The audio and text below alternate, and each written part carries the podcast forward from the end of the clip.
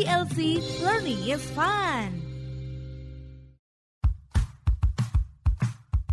Halo good people, kita jumpa lagi di dalam podcast idlc.id. Halo good people, jumpa lagi dengan saya Glenna dalam podcast Ngopi Hukum idlc.id. Nah, kali ini IDLC bekerja sama dengan alumni FHUI Angkatan 91 mengadakan Legal Expo tahun 2021 dengan menghadirkan para praktisi hukum yang ahli dan berpengalaman di bidangnya, yang pastinya untuk membahas topik-topik seputar hukum. Nah, kesempatan kali ini kita akan ngobrol sama Bang Indra Kusuma. Beliau ini sudah berpengalaman selama 25 tahun di bidang hukum dengan pengalaman sebagai head legal di beberapa bank. Nah, saat ini beliau menjabat sebagai partner di firma hukum Nartojo Co. Halo Bang Indra, apa kabar? Ah, baik, Glenn. Waduh, sehat ya Bang? Alhamdulillah. Sehat. Waduh, ini lagi tengah-tengah masa pandemi gini yang penting sehat dulu ya Iya. Bang. Itu yang paling penting sekarang. Bener, bener. Nah, hari ini kita mau ngobrolin topik yang uh, menurut aku nih ya, orang tuh nggak banyak banget aware, tapi sebenarnya uh, penting banget menurut aku, yaitu kita ngobrolin tentang perjanjian. Penting apa enggak sebuah Iya. perjanjian? Iya, iya, iya. Nah, kalau kita bicara tentang perjanjian nih Bang ya, pastinya orang tuh nanya, emang kenapa sih Glenn lo ngomongin tentang perjanjian? Emang penting? Hmm. Emang harus kita Nah. bikin surat? Nah lo, Nah. ya kan? Nah, Betul, betul. terus aku sering banget nih loh Bang, dapat pertanyaan kayak gini. Eh, Glenn, gue ngutangin orang nih Glenn. Hmm. Terus eh, kan pasti aku tanya dong, eh, Hmm. terus emang lo ngutang bikin surat apa gitu kan? Nggak ada Hmm. tuh Glenn, gue cuman eh, chat-chatan doang sama dia tuh. Terus eh, gue kirim dah tuh eh, duitnya kan, gue transfer, ada Hmm. slipnya, gue simpen dah tuh Hmm. slipnya. Nah, Hmm. itu yang paling sering tuh kayak gitu tuh. Nah, Ya. kalau kayak gitu terus kuat nggak Glenn? Nah, Nah. kalau aku ditanya kayak gitu, bingung kan aku jawabnya ya Bang ya? Iya. Oke, eh, gini Mm-mm. sebenarnya ini ini pertanyaan menarik ya. Mm-mm. Yang di satu sisi yang sering kita terima, ini kalau orang hukum kalau ngomong buka kerjanya bikin ribet. Mm-mm. Eh, Kenapa kita udah ribet biasa. banget harus bikin surat-surat Iya. kayak gitu ya? Betul. Mm-mm. Padahal kan cuman begini, eh, cuman apa? Ya kita kan udah sama-sama kenal. Mm-mm. Eh, ini teman saya gitu. Mm-mm. Ya, ibunya saya kenal, bapaknya saya kenal, dia Iya. kenal keluarga saya. Uh-uh. Ya. Rumahnya juga nggak- tahu, orangnya ada di Iya. situ, tinggal didatengin gitu ya bang ya. Betul. Nah itu secara secara apa? Secara konsep, Mm-mm. Anda sudah kenal orangnya, Hmm. itu bagus. Jadi kita memberikan pinjaman ke orang yang sudah dikenal. Hmm. Minimal kita tahu kalau dia kabur gimana. Tapi Mm-mm. semua itu bottom line-nya satu. Kita harus sepakat dulu dengan dia. Ah. Nah, Kok biasa orang kalau lagi baik-baik pengen minjem tuh cepat aja sepakat tuh bang. semua. Ah. Iya. Gampang Karena banget sepakat. sepakatnya tuh bang. Karena sepakat itu bukan cuma saya sepakat minjamin dua, tapi ada Hmm. ada yang keduanya. Saya kalau anda sepakat satu uangnya dibalikin kapan, Hmm. dicicil berapa hari, dicicilnya kapan. Hmm, hmm, hmm, hmm. Biasanya nanti kalau Iya kayak kan? gitu tuh gampang Mulai. pokoknya. Nanti Iya. eh, pokoknya tiap bulan gue bayar dah gitu, Nah, ya kan? itu kan permasalahannya. Karena secara konsep hukum namanya nama secara berdasarkan hukum Indonesia adalah orang baru deal kalau Mm-mm. sudah sepakat. Dan sepakatnya itu bukan cuma sepakat namanya orang butuh pasti sepakat minjemnya kan. Hmm, betul. Padahal padahal kan kita tahu sepakat itu juga banyak banyak yang harus dia siapkan. Yang pertama, saya sepakat nggak kapan saya minjam? Saya sepakat nggak ngasih uangnya gimana? Hmm, hmm. Kalau yang satu mikirnya iya sepakat, terus yang satu bilang saya kasih pinjamannya satu tahun gitu misalnya. Hmm, hmm. Nggak usah satu tahun lah, tiga bulan dibayar balik. Tiba-tiba dia butuh duit, bisa balik sekarang baru sebulan, bisa nggak minta? Sepakatnya kan tiga bulan bang tadinya. Nah, Hmm. itu kan itu berdua. Sekarang buktinya yang kedua adalah bukti buktinya mana saya udah bilang sepakat itu bayar tiga bulan. Nah, itu dah Nah. kata kuncinya ya bang ya. Iya. Kita sepakat sih sepakat, tapi kalau Buktinya. udah bicara tentang alat bukti, nah itu dah Nah. yang menjadi sulit di mata hukum ya bang ya. Iya, kalau pinjamannya cuma 50 ribu, ya nggak apa-apa sih, cuman ini. Tapi kalau tiba-tiba pinjamin 200 juta gitu, Aduh sedih loh bang, kalau 200 Nah. juta nggak ada bukti loh. iya capek kan kita. Oh, oh. walaupun secara ini saya de- dengar yang zaman dulu ya dari zaman dulu tuh banyak orang pinjam-pinjam 200 juta 300 juta cuman tulis pinjam ya udah oke trust basis apa berdasarkan kepercayaan Benar, kan- benar. Terus kwitansi Itu- itu, dibilang dibikinin Nah. kwitansi, terus katanya ya udah dah eh, kamu pegang Iya. dah ini saya nih, eh, saya Nah. punya tanah di Ono di sana gitu kan. Iya. Nanti kalau itu Nah, ya aku cicil, kalau enggak ya tanahnya buat kamu gitu ya. Nah, itu menarik lagi itu Hmm. kelanjutan lainnya gitu jadi Mm-mm, yang mm-mm, sebenarnya pertama paling simpel adalah pinjam meminjam itu mm-mm. aja punya kan Eh, itu setelah itu gede gede kan kita mikir ini jaminannya apa nih kalau dia pasti balikin Nah, macam-macam gua ada mobil lo pegang DPKB mobil mm, gua ada ada tanah lo pegang suratnya mm, oke fine mm-mm. itu salah satu jaminan kan tapi intinya adalah itu adalah semacam eh Kita cuma ya, kalau- antar eh, istilah secara lisan aja gitu ya, Bang. Betul. ya? Kita Itu cuma omongan adalah- doang gitu ya. Iya, iya. Dan itu cuman sebagai way out. Kalau dia Hmm. nggak bisa bayar, Mm-mm, makanya clear pertama, saya bay- jelas dulu bayarnya kapan. mm-mm. Oke. Belajar bayarnya kapan, dikasih punya, ya sudah. Kalau itu sudah kayak lembaga keuangan gitu, dia udah mikir orang ini kalau nggak bayar default bayar apa. Nah kalau yang zaman dulu kan masih cuman trust aja pegang simpen, Nah, itu nggak ketahuan gimana kan? Iya. Karena ada aturan-aturannya. Kalau tanah ada peraturan undang-undang pertanahannya harus diikuti.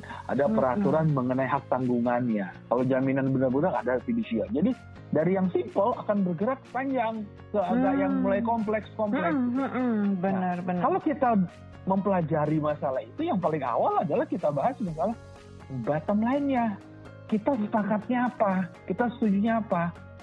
Kalau ketika kita udah tulis, sudah gini kita sepakat tanda tangan. Kalau orang dulu kerjanya, iya pakai di batas matre. Iya, yang penting harus ada meterai. Kalau nggak meterai nggak Iya. sah katanya. Nah, itu ada isu lagi tuh. Itu, kalau saya ini nanti tinggal dibaca, dicari ya, bahwa matre bukan Mm-mm. alasannya perjanjian. Betul. Itu panjang sebenarnya. Betul. Lalu ini kadang-kadang bahkan kita buat di notaris.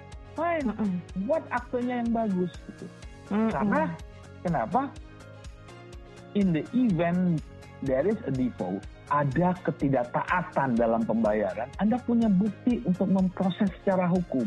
Hmm, karena Kenapa? tujuannya itu ya semuanya ya bang pada Iya. akhirnya ya kita kalau pada saat bukan baik-baik kita nggak mau, iya. Semuanya baik aja ya? Adalah, iya, ketika ada bermasalah. Kalau nggak ada Hmm. masalah, nggak ada masalah, nggak apa-apa.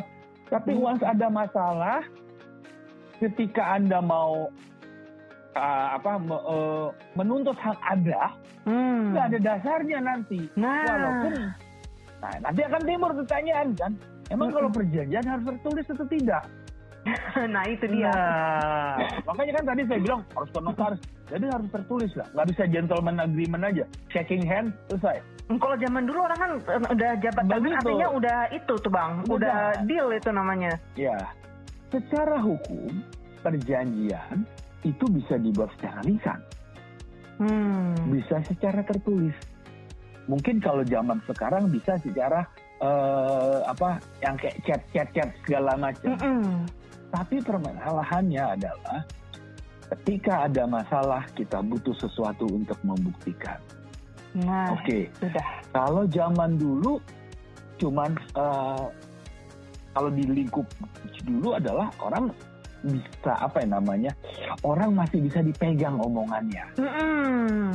betul Iya kan? betul betul Sekarang kalau tiba-tiba tiba-tiba dia berkata enggak, lagi dulu saya janjinya cuman eh, balikinnya satu tahun, enggak, enggak kata bapak lagi dulu cuman setengahnya aja, enggak. kalau enggak Atau kata waktu itu bapak balikin bapak bilang nggak apa-apa pakai aja dulu balikinnya tuh Oh, oh. Nah, atau enggak lagi dulu bukan dalam rangka pinjaman, bapak beli barang saya, malu ya kan maksudnya Mm-mm. eh, akhirnya menimbulkan yang sering namanya sengketa, dispute. Mm-mm. Nah itu kan enggak kebanyakan dispute asal awal adalah ketidakselatan dalam perjanjian, selain Nah. ketidakmampuan para pihak untuk memenuhi kewajibannya.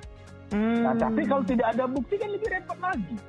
iya repot Makanya banget selalu- Makanya selalu yang ini adalah selalu dasarnya adalah oke kita butuh perjanjian. Kenapa? Satu, kita butuh kejelasan kontrak, Hmm. kejelasan pengikatan kata orang kata orang ini, Hmm. kejelasan kemauan kita berdua tuh apa. Hmm, biar nggak gantung ya, nggak nggak boleh Biar ada saling ini ya kayak gray area gitu bang, nggak boleh saling berasumsi gitu ya bang ya. Betul, itu yang paling penting. Jangan mengasumsikan pikiran teman. Hmm. Jangan mengasumsikan pikiran ka- kalau bahasa hukumnya counterparty, pihak Hmm. law, uh, pihak uh, pihak lain, pihak yang lainnya lain gitu. lah. Mm-mm. Jadi kita tidak boleh berasumsi, ditulis. Kenapa? Ketika ada masalah, kita bawa ke proses hukum, ada orang ketiga yang secara independen yang akan menilai. Hmm. Lah kalau kita bisa bawa ke hukum, bawa ke pengadilan, eh ya hakimnya pihak independen ya. Kalau Benar. sekarang ada medi ada mediator, mediator yang menilai. Masalahnya satu, mediatornya itu cuma bisa melihat dari baca Mm-mm. dokumennya, nggak bisa kata-katanya. Betul. Walaupun, walaupun jika kita bisa memberikan banyak saksi bisa gitu. Hmm. Cuman mungkin nggak sih kita pinjam ini pas lagi tanda tangan perjanjiannya kesepakatan disaksikan oleh 10 orang gitu. Agak sulit Padahal gitu. biasanya kita em, itu sambil Berdua ngobrol aja. kayak gitu berduaan terus duduk di Iya, kafe doang betul. tuh. Hmm. Iya, di kafe doang kita transfer. sambil ini Iya. ngopi-ngopi. Udah nih gua transfer Kalau- nih ya gitu kan. Iya, kalau zaman dulu kita oke deal saya kita kembang. Sekarang kita buka HP transfer. Mm-mm. HP pakai transfer itu bisa bisa banyak ya kalau nggak salah untuk Sampai transfer 100 besar. juta. Iya, untuk transfer besar pun HP bisa kan. Mm-mm. Ya, maksudnya kadang-kadang juga kita bisa menginstruksi ke bahkan bank cuma dari HP gitu kan. Iya betul. Nggak, nggak perlu kita datang. Jadi Mm-mm. eh, karena gaya hidup kita semakin mudah, kadang-kadang orang jadi agak-agak lengah gitu. Iya. Kalau ditanya apakah bu, terus nanti kan Mbak Glena bilang, chat ini gimana bisa jadi bukti nggak? Mm-mm. Agak sulit kalau tidak clear. Nah, Siapa yang pernah buat chat itu panjang-panjang, yang secara Iya. clear? Kadang-kadang Eh, chatnya cuman, eh nah ini Eh, dong, pinjem gue pinjem dong. Iya. Heeh. segini, ntar kapan Iya. gua balikin? Ah, Iya, selesai. Udah gitu Udah, doang. udah. Hah. mm-mm. Memang dasarnya bisa, cuman saya sampai sekarang belum melihat itu kalau dibawa ke pengadilan bisa jadi bukti valid. Hmm. Itu bukti pendukung. Iya, statusnya pendukung ya bang ya, bukan bukti Pendukung. utama ya. Bu, saya belum lihat ya, saya belum lihat itu Hmm. bukti utama karena perjanjiannya itu. Udah gitu kan isunya kan nanti ini tahu mana ini nomor teleponnya, atau nomor teleponnya dihack, ah, apa? Ah, Kita kan yang kayak gitu-gitu memverifi- jadi lebar tuh ya bang ya. Iya, Ini enggak bukan gue yang chat kok itu itu nomor Nah. gue tapi dipakai orang lain gitu ya. betul. Mm-mm. Itu yang sering kita lihat kan. Nah, nanti jadi dari perjanjian itu, kenapa kita udah sepakat itu penting? Itu di Mm-mm. perjanjian. Karena dari sisi konsep perjanjian di Indonesia ada kesepakatan. Yang kedua yang lebih penting lagi, itu dealnya masih apa? Masa dealnya sama handphone gitu ya bang? Iya, karena gini, deal yang kedua itu yang nah, gini, saya bilang saya pinjemin Glena, Mm-mm. tapi saya kasih transfer ke adiknya tanpa Nah, perjanjian. lain. Lain lagi orangnya. Hmm. Padahal menurut dia Glena ngomong kasih aja ke adik saya. Hmm. Atau yang sederhana misalnya nih ya gampangnya nih bang yang paling sering Hmm. terjadi misalnya eh, yang minjem eh, temennya misalnya Hmm, aku minjem sama eh, bang Indra nih terus aku bilang Hmm. bang gue kagak punya nomor rekening bang gue ibu ibu rumah tangga nih bang lu transfer aja deh bang tolong ke laki gue gitu kan Nah, transfernya itu ke suaminya atas nama Iya. rekening suaminya betul. Dan suaminya nggak tahu. Waktu dapat duit, ibunya saya nggak pernah ditransfer, kan bertilah. Karena Bener.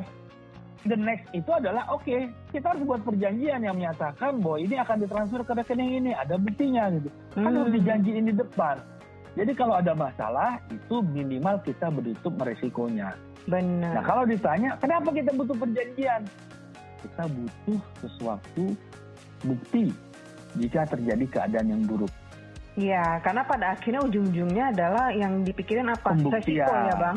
Resikonya Mm-mm. kalau resikonya dia udah pasti bayar cincai-cincaian nggak ada masalah gitu Mm-mm.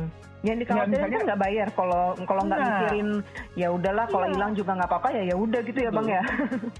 saya akan mikirnya gitu Mm-mm. Kalau Anda tidak pakai ini, siap resiko duitnya nggak balik. Nah itu dah. Kadang gini-gini, ada orang, bang, ada orang nih gue mau bantu temen gue, kayaknya dia butuh banget duit. karena dia misalnya eh lagi di PHK gini-gini. Ya udahlah gue bayar. Dia pernah minjem eh aku pinjam duit dong begini. Nih Mm-mm. gue kasih 2 juta. Saya di niat saya adalah lo balikin syukur gak balikin ya udah. Itu nggak apa-apa nggak perlu pakai ini. Cuman kita tahu kita cuma mau tahu terasa aja komitmennya gitu. Iya. tapi kalau jumlahnya udah mulai agak besar signifikan apalagi misalnya Ah. bilangnya ya udah lu investasi dah sama gue dah Nah. ya kan? Lu taruh duit gue gitu kan. Nanti gue bisnis untungnya gue balikin dah ke lu gitu kan itu yang penting Mm-mm.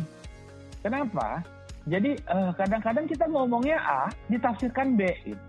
iya atau orang bener. orangnya maunya B ditafsirkan A. Tapi yang Bener. tadi yang kata Glenda. Saya Bener. ayo kita investasi bareng.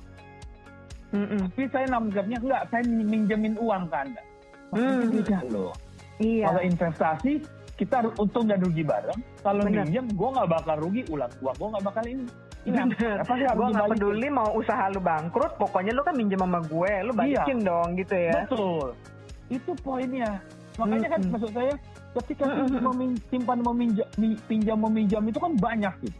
Dan Benar, ini yang dalam kehidupan keluarga kita yang apa kehidupan normal ya akan banyak isu itu. Mm-mm. betul betul Terlepas dari apa dari eh, terlepas dari la- latar belakang budaya ataupun dari Mm-mm. jenis usaha, jenis orang, Mm-mm. profil orang pasti ada sih pinjam meminjam. benar ada Tapi walau kalau memang Anda enggak ya Anda hebat gitu. Tapi kan kadang-kadang bukan cuman Anda eh, meminjam, Anda minjamkan. hmm, betul Bisa mungkin kan? betul betul Anda mungkin kita mungkin ah gue kan nggak bakal minjemin orang, nggak bakal minjem ya nggak ada masalah.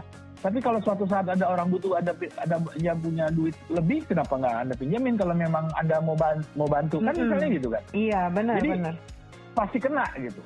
Nah, Mm-mm. itu yang paling sering mengenai masalah kenapa kita bikin perjanjian gitu. Saya ngambil contoh di da- dalam rangka pinjam meminjam ini aja gitu. Mm-mm. Karena itu yang paling basic. Nanti mau kayak, wah, aduh bang, kalau saya kalau saya mau pinjam uang buat beli mobil gimana? Wah, terus ada nih, ini ada ada ini bang, ada ada ada mobil katanya dia yang ngurus, kita bayar, kita cuma nyicil aja ke mereka.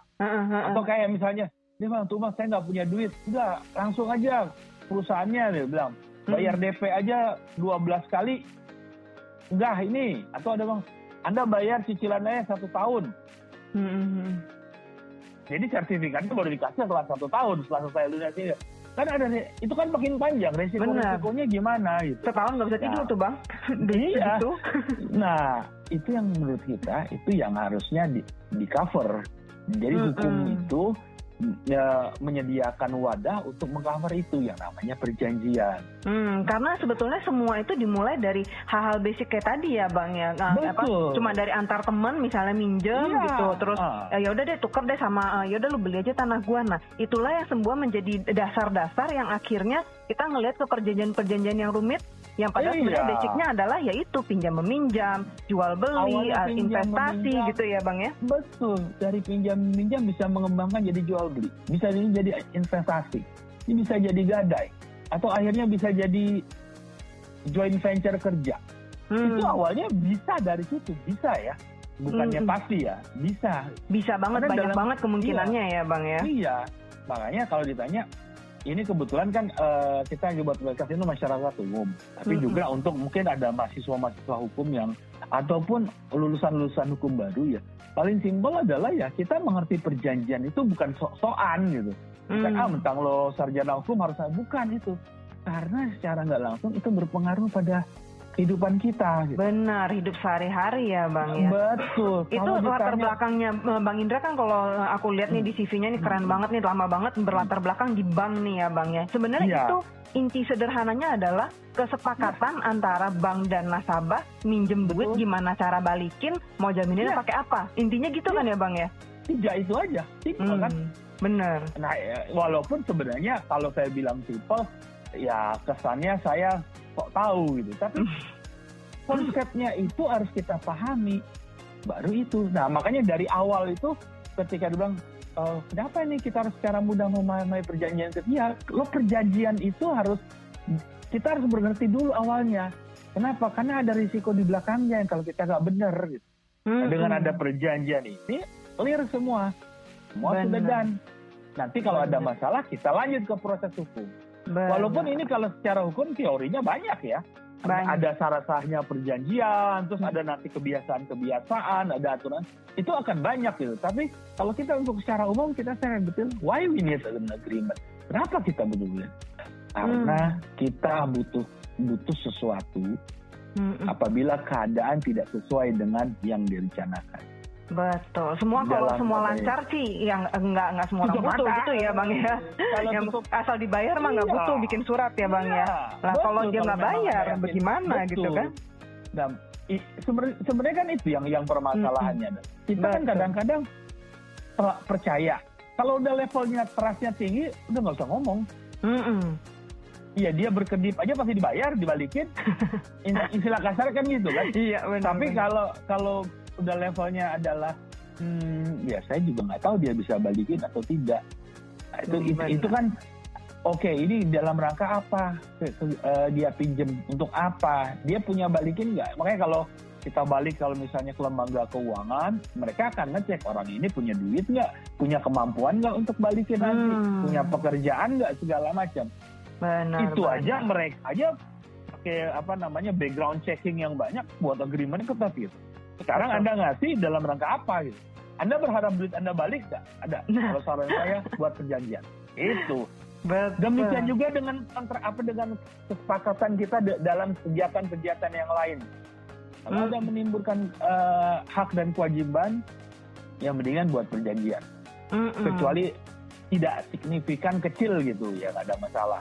Iya, Begitu, karena Mbak ekspektasi Glena. orang juga beda-beda ya bang ya. Ekspektasinya Nah. balik lagi tadi kalau yang satu ekspektasi ya lah ini gue nerima gue nggak usah bayar. Yang satu ekspektasinya maunya ya lu balikin segera dong gitu. Nah itu Iya. harus di- dipersamakan. Kenapa? Makanya orang Betul. bilang kalau hukum itu harus hitam di atas putih ya bang ya supaya nggak menimbulkan kata lu Iya. kata gue gitu ya bang ya.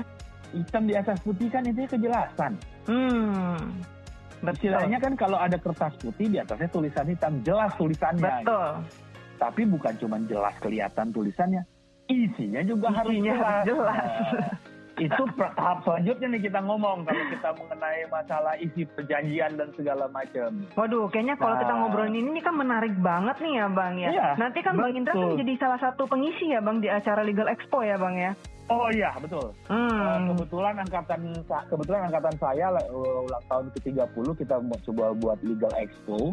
Ya, yang kebetulan yang ngisi rekan-rekan saya dari satu angkatan yang ngebahas mengenai masalah hukum yang aktual segala macam. Dan Hmm. kemudian juga saya juga ngisi saya mau coba membahas yang hal-hal yang mudah lah kayak memahami perjanjian kredit saya dengan mudah gitu karena Hmm. mungkin banyak rekan-rekan adik-adik yang baru lulus dari fakultas hukum tiba-tiba ditempatkan menjadi legal apa Legal di staff bank, atau terus disuruh legal bikin di ini eh, apa namanya? Coba tolong kamu analisa resiko gitu. Iya. Terus ini draftnya oke nggak? Waduh, Iya. terus langsung Betul, udah di bank. Kalau di Ah. bank masih mending, kalau di bank masih mending. Iya, mereka kerjanya itu. Kalau di bank perusahaan swasta, takutnya dia pinjam uang. korporasi di ya. Terus Ya, segala macam perjanjian harus paham gitu ya. Iya. Kerjasama, Saya pinjem duit. Nah, itu yang agak salah kadang-kadang ada di perusahaan tiba-tiba perusahaan yang pinjam di bank, banknya kasih perjanjian.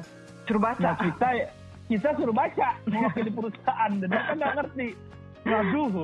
Iya, begitu Kan nanti ada masalah.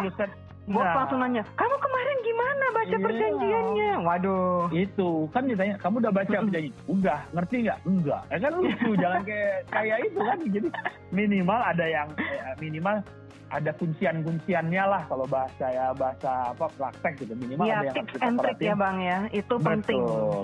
Hmm, Ya hmm, itu hmm. sih yang mudah-mudahan ya berguna lah di rekan-rekan semua atau nanti ada ada ada yang mahasiswa ba- apa yang lulusan-lulusan baru atau mahasiswa-mahasiswa hukum. Wah, gitu iya. Glenna. Pastinya menarik banget nih Bang Indra. Ya. Ya, jadi nanti kita tunggu ya Legal Expo-nya. Ya. Aku udah pasti aku udah daftar sih itu untuk ikut Waduh. acara Legal Expo-nya. Karena tuh Mantap, ini banget. Eh, menurut aku tuh penting banget karena itu kehidupan sehari-hari yang memang betul kita kadang-kadang kalau mau uh, istilahnya kita mau uh, meningkatkan awareness teman-teman kita ini itu penting menurut aku karena uh, istilahnya hari gini nggak bikin surat gitu kan uh, itu kan tingkat kejahatan makin tinggi gitu kan Iya. orang istilahnya tanda kutip ngelesnya makin gampang gitu ya bang ya Iya, Hmm. betul. nah Ya, itulah sama-sama jaga diri lah. Gitu. Betul, betul. Kita Oke. saling menjaga baik hak maupun Betul. kewajiban ya. Dan selain dari Iya. tadi masalah nggak bayar pun sebetulnya dari sisi lain si orang yang peminjam ini lah jangan gue udah janji gue mau bayar sekian tapi ternyata lo nya nggak transfer ke gue nih gitu kan. Iya, Nah, kayak itu. itu jangan, dia. Jangan sampai apa? eh, ada kita punya hak tapi kita juga harus jalankan kewajiban. Begitu juga yang Betul. lain. Dia punya hak dan kewajibannya. Gitulah. Betul, betul, betul. Itu penting banget. Wah, Oke. menarik, menarik banget, Bang Indra. Ngomong-ngomong, thank you banget nih udah bagi-bagi ininya nih, apa namanya, eh kayak semacam apa ya istilahnya ya, teaser gitu ya. Udah tahu nanti Iya. di Legal Expo kita akan ngomongin tentang ini dan ini menarik banget Betul. pastinya. Siap, siap. Oke oke kalau gitu sampai ketemu loh Bang Indra nanti di Oke. acara Legal Expo. Thank you banget Ya. udah sharing-sharing sama kita, udah ngeluangin waktunya. Nah buat Ya. teman-teman yang pengen dengerin, Hmm. jangan lupa ya ikut nanti uh, acara Legal Expo-nya dan pastinya uh, IDLC juga akan ngadain uh, podcast-podcast lainnya maupun webinar-webinar lainnya yang juga topiknya nggak kalah menariknya. Oke Ya. kalau gitu. Oke. Sampai jumpa dalam topik-topik menarik lainnya. Makasih Bang Indra. Yo, sama-sama.